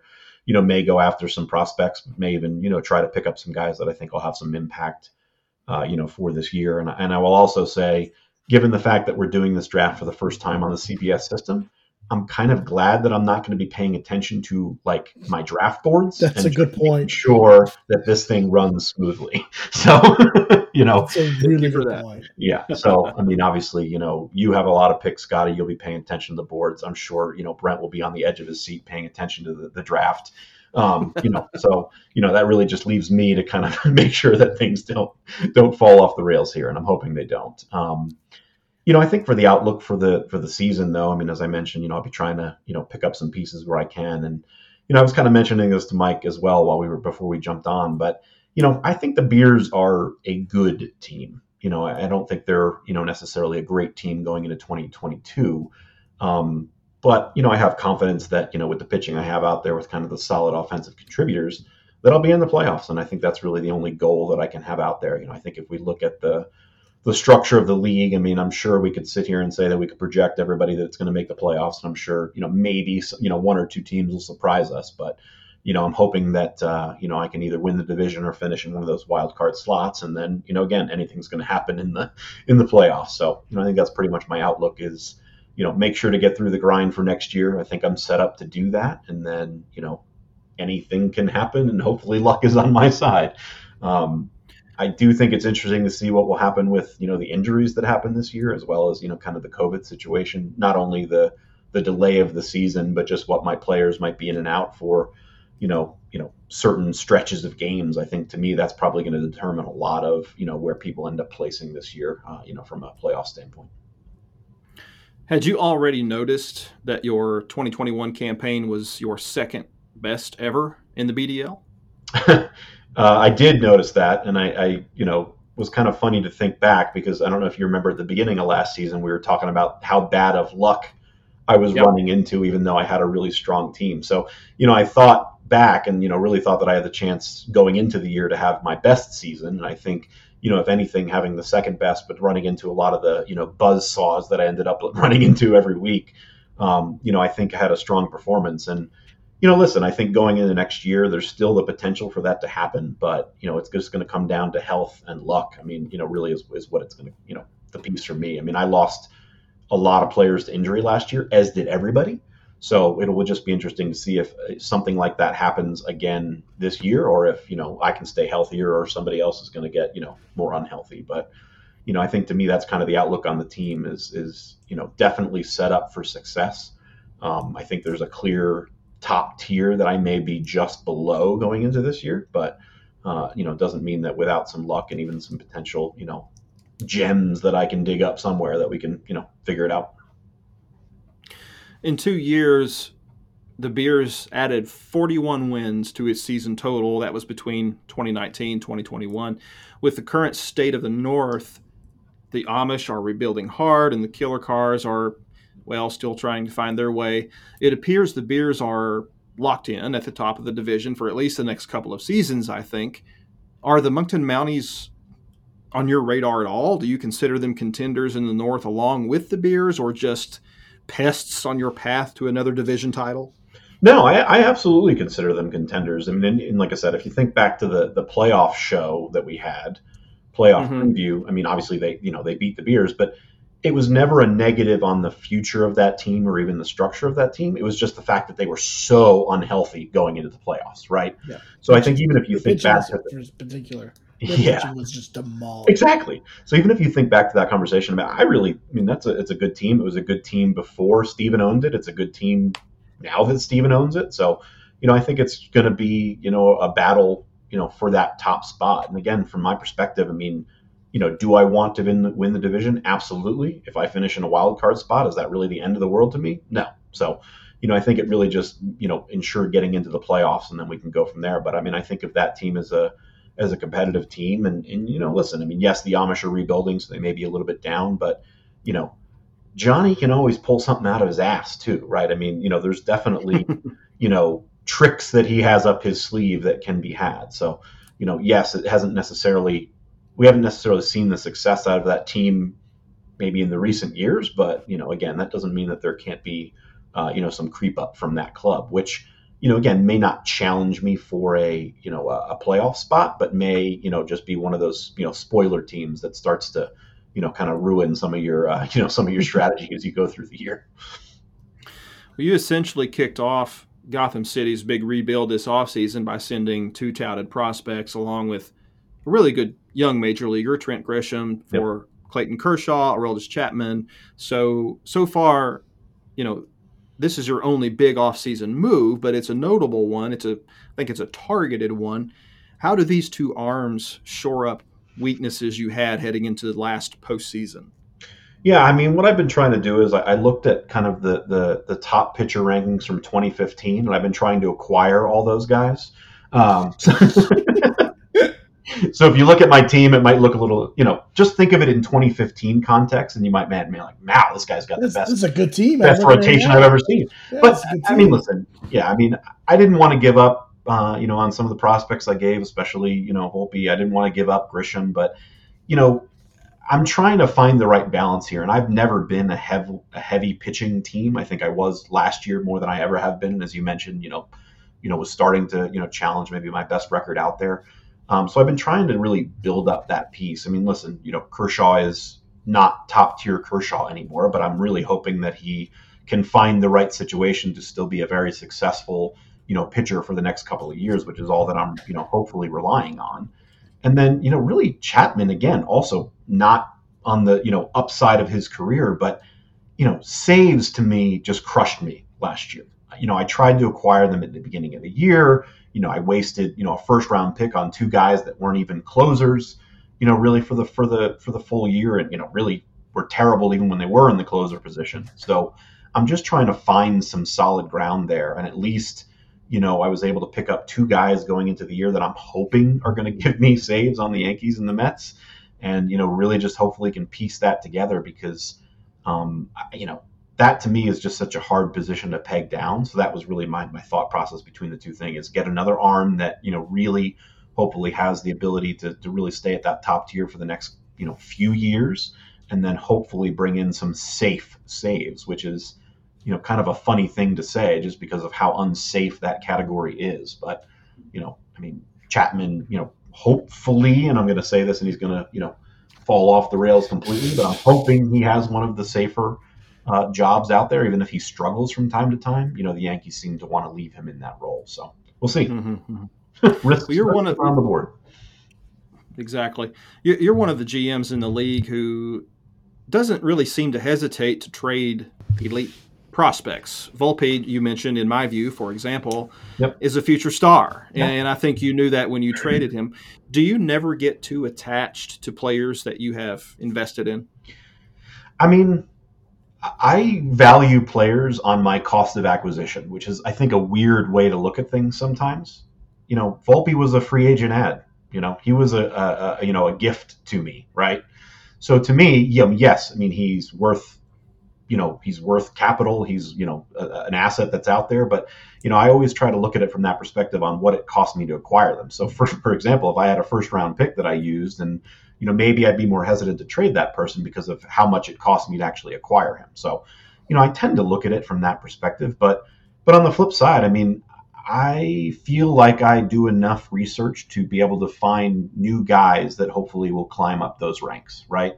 And you know, it's actually been kind of a shift of my methodology, I would say, since I've joined the league, because I think over my first couple of years, I needed those high picks to get players that I think were going to have value because I didn't know as much about the guys that were further down the ranks. I'm hoping that now that I'm in my, you know, more tenured seasons here in the league, that I've been able to find some more of those values off the waiver wire, you know, those kinds of things, even later draft picks uh, that have provided value. So I've been trying to at least rebuild from that perspective. Um, you know, sometimes you can't fully rebuild from that perspective, but you know, I think the benefit is having um, a lot of openings in my minor leagues right now. I can take the risks on guys that others can't that have stocked, you know, stocked, you know, minor league benches. And uh, hopefully, you know, two or three of those guys rise. Maybe a couple other of them don't, and I'll replace them eventually down the road with hopefully other guys that have that high upside potential. So I think that's kind of the way that I've been viewing it. But, you know, again, not that I want to give up on a prospect like Volpe if he's going to, you know, produce three or four years down the road. But I'm hoping that I can find another guy that hopefully climbs up those those value ranks, uh, you know, very similarly. So your division rival, the Amish Brotherhood, is one of the worst teams in the BDL today, but they- they have one of the best collections of future dynasty assets in the league. Uh, no question of that, I don't think. As, as you're looking at the 2022 season and beyond, where do you think Awataki makes it makes a move? When? I mean, it's probably two years away, right? I mean, I you know I think if you look at the the prospects that he has, he doesn't necessarily have all guys that are very very far away. And I think the way that we've seen at least other clubs try and flip the switch is that you never you're never going to be successful if you think that you can wait on all of your prospects and you're never going to be successful if you think you can flip all of them for you know major league talent right away right so i think it becomes that blend mm-hmm. of you know waiting for four to five premium guys to come up you take the rest and try and acquire, you know, either whether it's you know younger MLB talent or even a little bit older MLB talent. Um, but you know that takes time to figure that out. So I mean, I would expect again any you know serious rebuild in here to be a minimum of two years, and I think it's really just going to depend on you know the quality and the risk of the prospects that you know that that Joe owns. So you know, I would expect it to be in that two year range, which, you know, I think gives me at least, and, and you know, even Steven a, a bit of a window to make sure that we can, you know, do what we can for those next two years and then try and figure it out if there's another team that, you know, steps up in our division.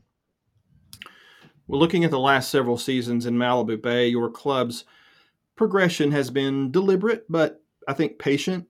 How aggressive do you plan to be this year in search of championship number two?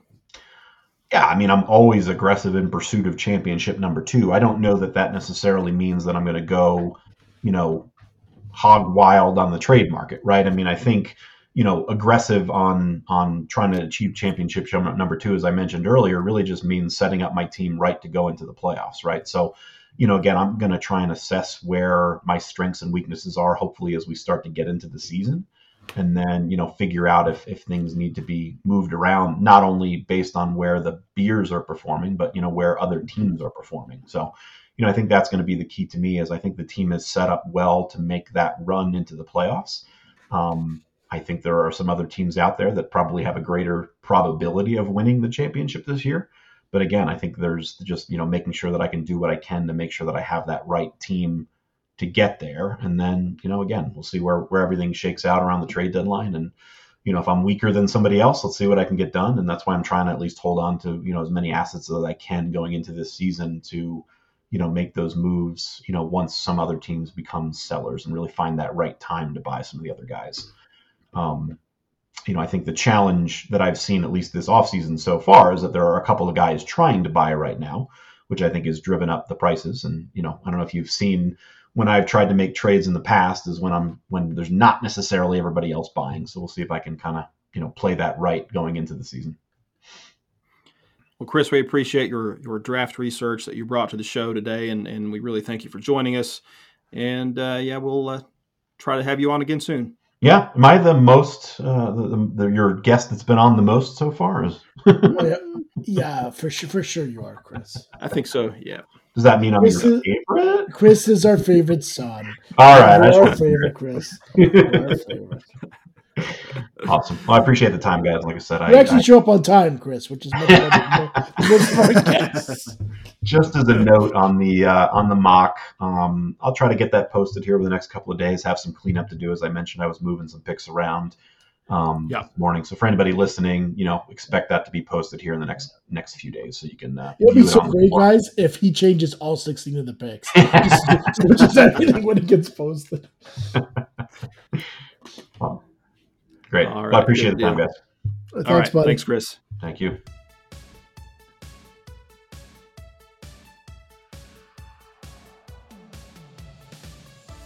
All right, Chris, buddy, thanks for all the draft knowledge. That was a lot of fun.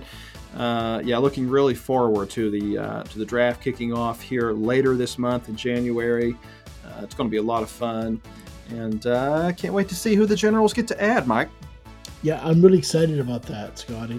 I'm, sure excited. you are. Yeah, what's funny? What's funny about these draft previews is when you have no picks, they're not nearly as much fun. Like, look at all these good players, and you're going to get none of them. so, that's all right. Yay for me! Yeah, yeah, yeah. I'm I'm, I'm normally an all in or all out draft mm-hmm. guy. I, I'm either drafting heavily or almost not at all or very little. Um, and this year I'm, I'm really bought in. So yes, you are. Yeah, lot lot of interest on my end this year. And uh, anyway, but uh, again, guys, Happy New Year. Uh, appreciate you guys checking in and checking out the show. And we will talk to you again very soon this month. See you guys.